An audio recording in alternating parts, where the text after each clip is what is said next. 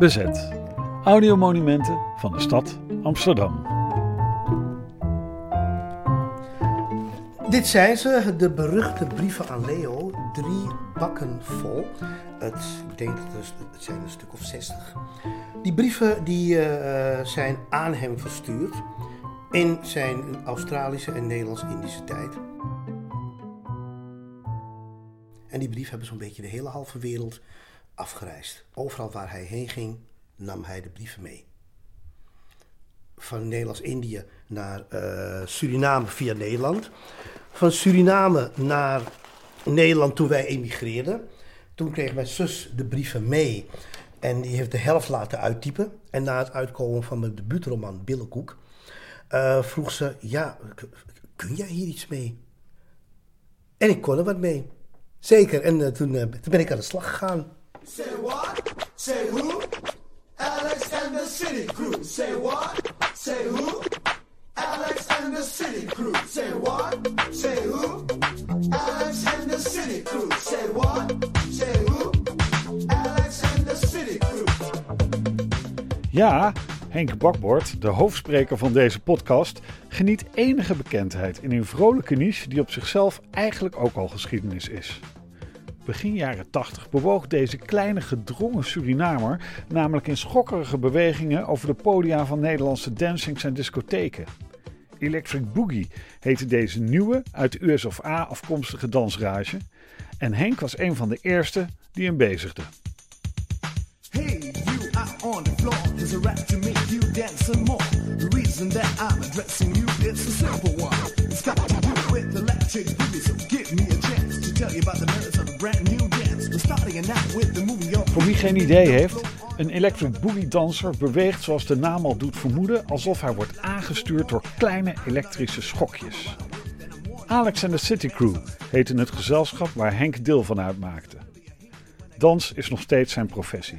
Vrijwel elke dag van de week geeft hij Amsterdamse kinderen door de hele stad dansles. Aan de muren van zijn appartement in Amsterdam Oost hangen Electric Boogie instructieposters uit de jaren 80 en aankondigingen van optredens. Maar daarvoor ben ik niet hier. Ik ben er meer voor wat er ogenschijnlijk chaotisch op zijn bureau en voor ons op tafel ligt. Stapels papier en boeken die niets met dansen te maken hebben maar alles met de geschiedenis van zijn vader Leo in de Tweede Wereldoorlog. Vooral de brieven, hier voor ons op het bureau, zijn Henks heilige graal. Het zijn de brieven aan zijn vader Leo, geschreven door familie, kameraden, kennissen en zelfs oud-geliefden. Ze bestrijken de periode van 1944 tot en met 1947, toen Leo zijn geboortegrond Suriname verliet om mee te helpen bij de bevrijding van Nederlands-Indië. Leo Bakboord was een eenvoudige jongen die op 12 november 1919 in Paramaribo werd geboren. Leonard George Bakboord kwam uit een ja, gebroken gezin eigenlijk. Zijn eigen vader overleed toen hij al jong was. Dus het kwam erop neer dat hij de man in huis was. Uh, Leo groeide op met zijn zusters Ellen, Ussie en hun moeder, die dus uh, Moesje werd genoemd. Dat komt ook, vaak, komt ook voor in het boek. Leo was dus twintig toen in mei 1940 Duitsland Nederland binnenviel. En dat nieuws kwam als een shock in de kolonie Suriname aan. De bevolking van Suriname was behoorlijk koningsgezind, echt vaderlandslievend. En uh, natuurlijk, de, de, hele bevolking zat uren, dagen gekluisterd aan de radio om maar niks te missen van het oorlogsnieuws. En er werd volop meegeleefd met de ellende van de oorlog in Nederland, in Europa. Er werd zo meegeleefd dat veel Surinamers iets wilden doen. Er werden vrijwel meteen allerhande inzamelingsacties en benefietvoorstellingen georganiseerd om die arme Nederlanders te helpen. Veel jongeren in Suriname, waaronder Leo en zijn vrienden, wilden meer doen en zij dachten eraan om zelf vrijwillig de wapenen op te pakken. Nou, ervan uitgaande dat deze mannen zeer uh, uh, koningsgezind en vaderlandslievend waren, hebben ze besloten na een paar maanden zeg nou ja, 1940, uh, 41, 42, toch na, na drie jaar om zich echt daadwerkelijk aan te melden. Daarvoor waren wel initiatieven om Surinaamse vrijwilligers te sturen naar de oorlog in Europa. Maar uh, naar de Prinses Irene Brigade. Maar daar staat men niet te wachten op donkergekleurde soldaten uit de koloniën. En dat druk ik me nog zachtjes uit. Volgens mij een of andere Nederlandse premier heeft daadwerkelijk gezegd: wij willen geen nikkertjes uit de West.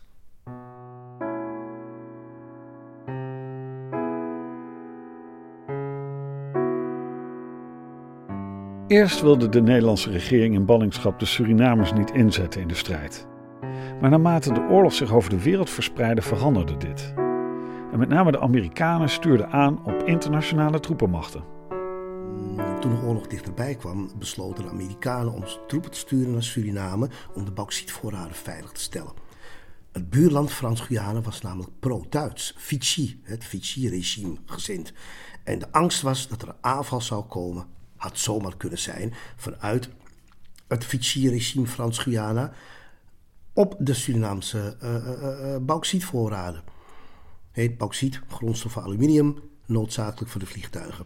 Dus de Amerikanen die kwamen naar Suriname, brachten hun American Way of Life mee. Koelkasten, hamburgers, ijs, geld, kauwgum en auto's. En, dus de economie floreerde. In Suriname was dan ook het, het, het gangbare term... We vieren de oorlog. De economie trok aan. Het, broeien, het ingeslapen koloniaal stadje als Paramaribo... dat werd een cosmopolite cosmopolite omgeving met Amerikanen, een paar Engelsen. Stijgende welvaart, bruisend uitgaansleven, verloedering sloeg toe.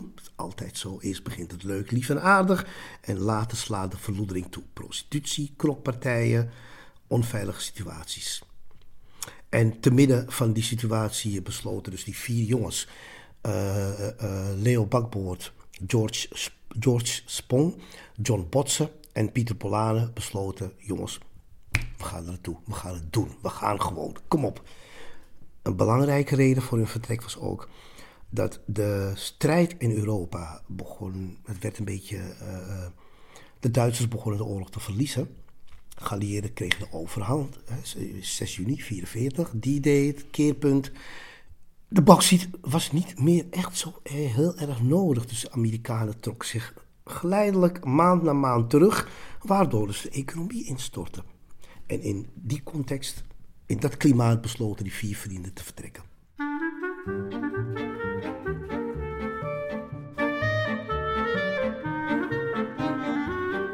De vier vrienden waar Henk het over heeft, waren niet de enigen die naar Nederlands-Indië gingen. In totaal gingen vanuit Suriname zo'n 440 mannen en 25 vrouwen vrijwillig naar de oost om daar te helpen bij de bevrijding. Om helemaal klaar te zijn voor Nederlands-Indië moest er eerst getraind worden. Eerst kwam een, een basistraining op uh, kamp Sanderij. Vies, smerig, modderig. Het was, het was kleine, kleine regentijd, maar hè, regen is regen. De boel veranderde in een soort van moeras. Uh, ja, en, en, en ze konden ook niet terug naar de stad. Ja, iets, van 50 kilometer door de jungle. Of langs een, een, een, een, een highway of zo. Dat, je, dat zeggen, je ging niet zomaar even een biertje drinken in Paramaribo. Uh, na die training in Sanderij, of tijdens de training, kregen de jongens te horen: van jongens, dress op, kleed je netjes aan, jullie familieleden komen afscheid nemen en gedag zeggen. Het is niet de bedoeling dat iedereen naar de kade komt als we wegvaren. Want bij, eerste, bij het eerste detachement was er al uh, was heel veel emotie. Emotionele tafereelen, dat wilde de legerleiding niet. Uh, ze mochten een uurtje afscheid nemen van familie en kennissen. En ergens midden in de nacht uh, werden ze wakker gemaakt. Jongens, het is, het is partytime, we gaan. En dan gingen ze. In de legertrucks naar de haven en meteen door naar Curaçao.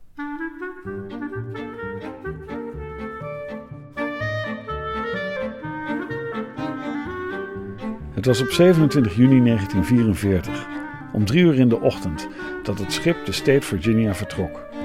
Aan boord waren naast Leo 191 andere vrijwilligers. Ze losten hun trossen en zonder zwaaiende familie op de kade zetten ze koers naar Curaçao. De reis ging van Suriname naar Curaçao. Van Curaçao naar, uh, hoe heet daar, uh, Puerto Rico. Puerto Rico naar Panama. En vanaf Panama werd de grote oversteek gemaakt naar Australië. Ja, want er moesten dus overal soldaten worden opgepikt vanwege het samenstellen van de internationale troepenmacht. Uh, natuurlijk op Curaçao stapten Antilliaanse jongens op. Op uh, Puerto Rico een, ook een, bataljon Amerikanen. En in Panama kwam een beetje het hele soortje bij elkaar. Britten, Schotten. Echt, het was een bijeengeraapt. Echt een, een, een allergaaltje van nationaliteiten. Uh, tot dan ja, jongens uit Brits-Indië. Ja, Nederlanders natuurlijk ook. En dat ging allemaal op de boot naar, op de uh, Empire Mace, troepentransportschip, naar Australië. Dat is ook nog wel even een uh, stukje varen. Van uh, ze, nou, was je al een, een, ruime maand onderweg. Ja. Met het gevaar, want je vaart midden in de Pacific, het krioelde van de Japanse onderzeeërs. Het konvooi werd natuurlijk ook begeleid door marineschepen. En af en toe ging het een beetje fout. En dan zag je weer ergens een, een, een bevoorradingsschip in de fik staan, een paar honderd meter verderop. Uh, en af en toe zagen ze ook uh, brokstukken voorbij drijven van Japanse schepen. Met lichamen in, Japanse marineuniformen. Dus het, het, was een beetje tricky. Maar de Stille Oceaan is niet zo stil. Stormachtig geweer was het beste. Want dan konden, dus geen, kon vijand geen torpedo's richten. En zo kwamen ze aan in Australië. Bijzonder is dat niet alleen jonge mannen in Suriname zich konden aanmelden vrijwillig naar de oost te gaan. Ook vrouwen konden dat. In totaal vertrokken 25 vrouwen om te helpen bij de bevrijding. Vrouwen hadden als voordeel dat ze niet naar het front hoefden. En dat gold eigenlijk ook voor de mannen. Maar er werd deze jonge mannen voorgehouden: jullie gaan politie, bewaking en corvée-taken verrichten. Dus dat was al, jullie we gaan niet naar het front, hoeven niet te schieten. Krijgen wel een militaire opleiding, training, hè, je weet maar nooit. Maar het uiteindelijke doel was om als uh, um, om politiebewaking en corvée-taken te verrichten. Echter, meteen na aankomst in Australië werd er gezegd: jongens, ze hebben jullie de maling genomen in Suriname. Jullie gaan stuk voor stuk allemaal naar het front. Punt. En daar konden ze mee doen. Ja, en dan kan je, niet zomaar zeggen: Nou ja, daar heb ik niet voor getekend, ik pak de boot terug. Nee, je deed het gewoon. Je stond onder militair tucht en je deed wat er van je verlangd werd. Het was de Nederlandse luitenant-kolonel van Beenmauer, belast met de training van deze troepen, die liet weten dat ze in Suriname belazerd waren en dat ze wel naar het front zouden moeten. En dan was er nog iets. Ja, in Australië werd uh, de boel van elkaar gescheiden, eigenlijk al op de kade. Een gedeelte ging naar Kamp Kanugra en een ander gedeelte ging naar Kamp Casino. Casino is in de omgeving van Melbourne en Kanugra was dan Brisbane, meer naar boven. Daar werden de vier vrienden ook van elkaar gescheiden. Twee gingen naar casino, waaronder mijn vader en uh, Pieter. En een andere vriend, John en George, die gingen dan naar um, uh, God weet het, Kanungra. En daar schreven ze elkaar natuurlijk ook. Dus de eerste brieven waren intern. Ja. En natuurlijk ook van het thuisfront. Zijn jullie goed aangekomen? Waar zitten jullie? En dat mochten ze ook niet zeggen. Dus, waar ze zaten. Er was briefcensuur.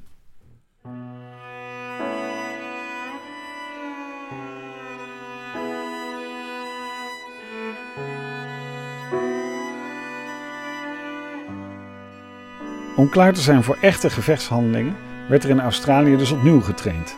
Een tikkeltje serieuzer deze keer. Appel om vijf uur ochtends. Ontbijt. Uh, ex leren exerceren. Omgang met wapens. In Camp Casino, daar, uh, de leiding van Camp Casino lag in handen van de Britten. En die hadden van die uh, India's, van die Gurkhas. Dat waren dan de instructie. De, instructeurs, keiharde kerels. Grote, die grote, zware kerels met grote baarden. En die gingen er prat op dat ze per persoon minstens vijf Japanners hadden afgeslacht. Het was een keiharde training. Er werd met scherp geschoten over hun hoofden. Met echte granaten geoefend. Van ja, het, als je er naartoe moet, dan. Uh, Japanners gooien ook niet met dummies. Nou, wij ook niet. Uh, er werd lesgegeven in uh, internationaal strafrecht. En op voorhand van de mensen die dan eventueel Nederlands-Indië gingen, die kregen een cursus Maleis. Het was niet altijd makkelijk om daar in Australië te zijn. Ze waren ver van huis in een land dat ze niet kenden en niet iedereen zat op ze te wachten. Een totaal andere wereld, andere planten, bomen, dieren. En ja, je bent ver van huis, dus je bent een beetje uh, best wel eenzaam. Discriminatie was er ook behoorlijk in Australië. Het was zo dat een bataljon uh, zwarte Amerikanen zich behoorlijk misdragen had in Australië. En toen die andere gekleurde jongens uit West-Indië kwamen, ja, die werden eigenlijk ook voor Amerikanen aangezien. Dus die behandeling was ook niet zo uh, denderend. Maar uiteindelijk was het wel zo dat, uh, dat de bevolking wel in de gaten kreeg van... Hey, dat zijn toch wel andere jongens, dit zijn geen, dit zijn geen zwarte Amerikanen. Dit zijn ja, dus een, van een ander slag. Maar ja, niettemin was het altijd wel oppassen. Niet in je eentje de stad in. Altijd met minstens twintig man. En dat deden ze ook.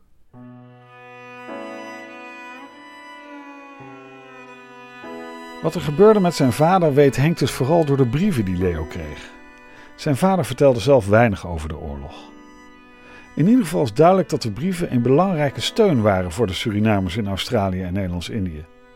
De verzameling is divers en zo weten we ook dat niet alle Australiërs de Surinamers ongezind waren.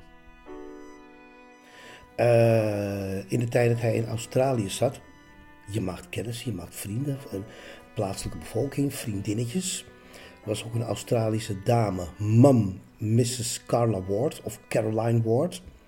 Die ving, een oudere dame, die ving de Surinaamse soldaten een beetje ontheemd en eenzaam waren. Die ving, die ving ze op als een soort resort. En had ze dan. Uh, zat een villa in de buitenwijk van Melbourne.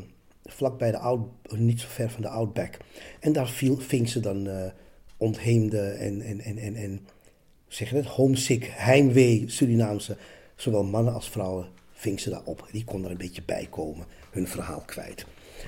Uh, ja, natuurlijk kreeg hij ook brieven van die mevrouw Ward en brieven van vriendinnetjes. En brieven van achtergebleven kameraden die nog steeds in Australië in het kamp zaten. Daar, daar kreeg, en, en natuurlijk ook uh, het thuisfront. Het doel was dat ze in Indonesië echt zouden gaan vechten met de Japanners. Maar daar zat niet iedereen op te wachten. En dat was ook niet iets wat iedereen even goed afging. Mijn vader heeft natuurlijk ook die training uh, ondergaan, maar hij was, hij was geen grote vent. En bij de man tegen man gevechten, dat was een, was een, een, een, een trainingsprogramma, Slap the Jab. Daar was hij niet zo goed in. Maar waar hij wel goed in was, met zijn goede vriend John, die ook tenger gebouwd was. Pieter en George waren wat breder en groter. Waar ze wel goed in waren, was het te lokaliseren van uh, uh, instructeurs die zich hadden verscholen in bomen als snipers, als scherpschutters. Hè, een van de twee liep altijd eerst als sniper. En dan, ja, ja, ja, oh boy. Daar waren ze wel goed in. Maar bij het schoonmaken van zijn geweer was er nog een, een, een kogel in de kamer af, achtergebleven. En hij haalde, ja, hij maakte het geweer schoon en pang, dat schiet af. Hij kreeg kruidsporen in zijn oog. Uh, militaire hospitaal kon niks doen, dus moest op stelensprong moest naar Melbourne. Om daar toch al vijf, zes dagen uh, uh, te recoveren van, ja, van die oogwond. Het ging wonder boven wonder, kwam dat goed. Maar hij werd toch afgekeurd voor velddienst. Hierna begon voor Leo het grote wachten in Australië. Veel van zijn vrienden gingen wel naar Indonesië. En wat zij meemaakten, kreeg hij alleen per brief mee. Henk leest er een voor, van zijn maat Harold Causolea. Hallo Bakkie, blij te horen dat je het goed maakt. En wat een pech heb je toch gehad. Toch denk ik dat je je dagen in Melbourne toch een en ander hebt meegemaakt. Je hebt niet laten weten hoe het met je oog gaat, of het al geopereerd is. Wat mij betreft gaat het vrij goed. Sinds 10 april heb ik, censuur, verlaten om me thans te vestigen op een beter eiland. Zowel wat de inwoners betreft. De reis heeft twee dagen geduurd en we zijn twee dagen in de haven gebleven als waren wij al aan wal gingen. De tweede compagnie heb ik aan boord ontmoet. Ze zijn enkele dagen bij ons gebleven en daarna verder getrokken naar censuur. Hier op het eiland, censuur, zal ik je e- enkele bijzonderheden vertellen van de plaats waar ik zo al weet. Het land heeft uitgestrekte kokosplantages dat wel duizenden van zulke bomen heeft. Het land heeft zwarte aarde, die, die degelijk wordt gebruikt om landbouw uit te oefenen, die verricht wordt door Javanen die grote dessa's hier hebben. Ze doen ook aan visserij. Uh, ze doen ook aan visserij die niet voor geld wordt verkocht aan ons, maar als gift. Ook verschillende, verschillende groenten En we kunnen ze ook ruilen tegen wapens. Maar dat is, niet echt de bedoeling. Ik kan niet wachten tot we Japanners tegenkomen. We zijn te alle tijden bereid om te doen wat gedaan moet worden. Ik heb jou een idee gegeven over de plaatselijke omstandigheden en in mijn volgende brief zal ik maar weer schrijven over alles en nog wat. Het beste is in de toekomst. Blijf wel, good luck, blijf ik, ik blijf je vriend en wapenbroeder. Harold. Stilzitten was niet echt iets voor Leo. Hij wilde naar Bandung om daar een opleiding tot telegrafist te volgen. Maar hij moest wachten en kon pas na de capitulatie van de Japanners op 15 augustus naar Indonesië.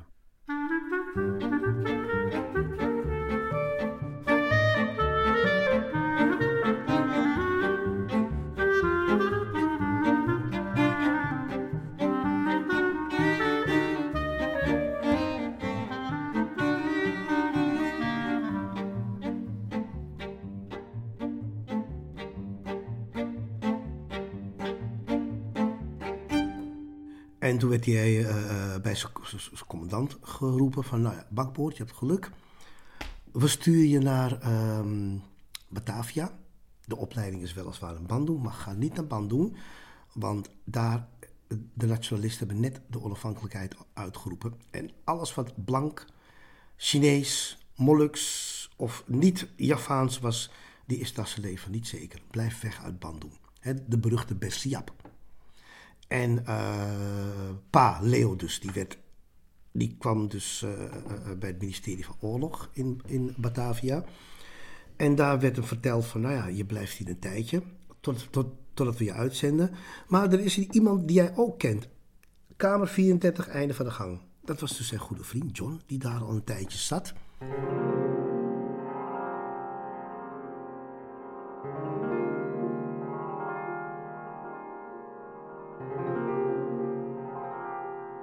Gebouw lag in de Hollandse wijk, de koloniale wijk van Batavia. Het gebouw lag aan een kreek. Aan de overkant van de kreek zaten de mensen van Sukarno met geweren gericht op de Nederlandse wijk. Maar de, Nederland, mensen in de Nederlandse wijk, de soldaten, die hadden ook geweer gericht. Dus pa keek naar boven en ziet ze inderdaad lopen van mitrailleurs. Waanzinnige situatie. Echt, echt een hele bizarre situatie. Er is, er is ook nooit geschoten geweest. Leo kwam daar in Indonesië terecht in een totaal andere oorlog. Het verdrijven van de Japanners was niet meer aan de orde en er was inmiddels een strijd losgebarsten van de Indonesiërs tegen hun koloniale overheerser Nederland. Ze hadden soldij gekregen, een drankje drinken in de stad, even wat eten. En toen werd hen door de ober gevraagd, omdat pa zag eruit als was een beetje het evenbeeld van mij. En ze dachten dat hij van Molukse afkomst was. Bent u van Molukse afkomst? En die John, zijn vriend, nee, kijk naar onze uniformen. Wij zijn Surinamers. Oh ja, oké. maar... Doe toch maar voorzichtig. Blij dat u ons van de Japanners heeft bevrijd. Maar hou u hier buiten. Dit is onze oorlog tegen de Belanda's. Bemoeit u u niet mee. En dat is een welgemeend, welgemeend vriendelijk advies. knipoog, knipoog. Maar ja, die mannen hadden wel in de gaten van uh, die roken al lont. Dus, uh, toch maar even doorladen onder de tafel. Dit kan zomaar verkeerd aflopen. Aan de overkant van de straat was een Hollandse dame bij een marktkraam. Die had een beetje ruzie met die marktkraam. Heen en weer trekken. En die marktkoopman pakt een korte bijl en hakt de rechterhand van de Hollandse dame af. Nou, de vrienden bedenken zich geen moment ernaartoe. Getrokken geweren. En opeens eh, waren ze daar. 10, 12 uh, Javaanse jonge mannen. Bewapend met speren, primitieve wapens. Speren, bijlen, buitgemaakte samurai-zwaarden, buitgemaakte Japanse karabijnen. En die mannen, ja, Bessiap, Bessiap, Bessiap. En Bessiap betekent uh, attentie, attentie. En dan heb je een padstelling. De Bermudas die ploppers werden genoemd door de Hollanders. En die twee Surinaamse jongens met hun getrokken uh, machinepistolen. En net op het moment dat het fout dreigde te gaan, kwamen daar de Britten aangerend. Ho, ho, ho, you boys, rustig aan, rustig aan. Nee, nee, alles onder controle. Wapens neer. Uh, maar ja, je zit nog steeds in die padstelling. En, en toen besloot Pa, weet je wat, we gaan het anders aanpakken. hij in het Nederlands tegen die Pemudas, jongens. Geen zorg, wij schieten niet, jullie schieten niet. We zijn broeders, we hebben dezelfde vijand, de Blanda. Nou, John moest dat vertalen. Wat, wat, wat, laat je me nou vertellen? Wat laat je me nou zeggen, man? Straks denken ze dat ze... dat aan hun kant staan. Nee, nee, nee, is goed zo, is goed zo. Een shootout hadden we nooit overleefd. Het was een lastige en ingewikkelde situatie voor deze jongens uit de andere kolonie van Nederland. Ze waren dan wel in dienst van de Nederlanders, maar ze voelden ook veel sympathie voor de vrijheidsstrijd van de Indonesiërs. Het, was een zeer verwarrende situatie. Want die Surinamers die gingen afhankelijk tegen de Japanners vechten. Dat was, dat was hun ding. Dat was hun bevel. Maar ja, toen kreeg een vijand erbij. Uh, de nationalisten, de vrijheidsstrijders. En toen hebben een aantal Surinamers gezegd: dat gaan we niet doen. Dit, hier zijn we niet voor getraind en opgeleid. En omdat het vrijwilligers waren, hoefden ze niet. Een aantal jongens hebben wel de kant van de Pemudas gekozen en ook de kant van de. En een paar anderen kozen de kant van de Nederlanders. Waaronder een paar jongens kwamen ook terecht in het bataljon van de, uh, kapitein Westerling. Na een tijd in Jakarta mag Leo eindelijk naar Bandung om daar in de telegrafie te gaan werken. Hij doet het, maar na een tijdje besluit hij toch dat hij terug wil naar Suriname. Het is dan 1946. Hij gaat via Nederland en werkt hier korte tijd bij de PTT in Amsterdam. Zijn vrienden zeggen hem: blijf daar, het gaat niet goed in Suriname. Maar hij kon hier niet aarden. Hij keerde terug naar Suriname, trouwde daar met de moeder van Henk om uiteindelijk in de jaren 60 alsnog naar Nederland te komen. De oorlog had wel wat sporen nagelaten, zo weet Henk. Bij ons thuis heerste toch wel iets van een, een, een, een, militaire discipline. Ja, pa bepaalde. Punt. Ma had niks te zeggen. Ja, het enige wat Ma kon doen was een paar kalmeren als hij ja, weer een of andere bui had. Als we met z'n allen aan tafel eten, dan zetten pa zijn kronjongplaten op. Uh, kronjong orkest, de Klima Hawaiians, uh, Indonesische volksliederen. Uh, terambolang, terambolang, la la la la. Ah, verder ken ik het niet. Prachtig. En, uh, en Indonesische jazz, maar ook Nederlands gezongen. Ayun, ayun, ayun, in die hoge klapperbom, la la la la. Dat soort muziek allemaal. Dat herinner ik uit mijn jeugd. Hij volgde op een gegeven moment, een, paar jaar voor zijn dood, volgde hij ook een cursus Japans. Toen heeft een van mijn broers gevraagd, ja waarom? Nou, toen heeft hij gezegd, kijk weet je, die Japanners, het waren, het waren beesten. Die zijn tekeer gegaan als gekken. Maar ze hebben wel mede ervoor gezorgd dat een land dat uh, op een gruwelijke manier werd overheerst door de Hollanders, dat hebben ze in twee maanden tijd overrompeld. Daar had hij toch wel bewondering voor. Pa sprak nooit over de oorlog. Behalve dan als hij een beetje vrolijk een beetje slokje op hebt. Ja, een slokje op. Ging naar Surinaams praten. De Chimang, kleine Japannertjes. Nog geen, nog geen halve turf hoog. Die, komen in twee maanden tijd even alles plat trappen wat die, wat die witte man in, in 300 jaar heeft opgebouwd. Had ik, had toch wel, wel het, het. Het verbaasde zo'n beetje de hele wereld.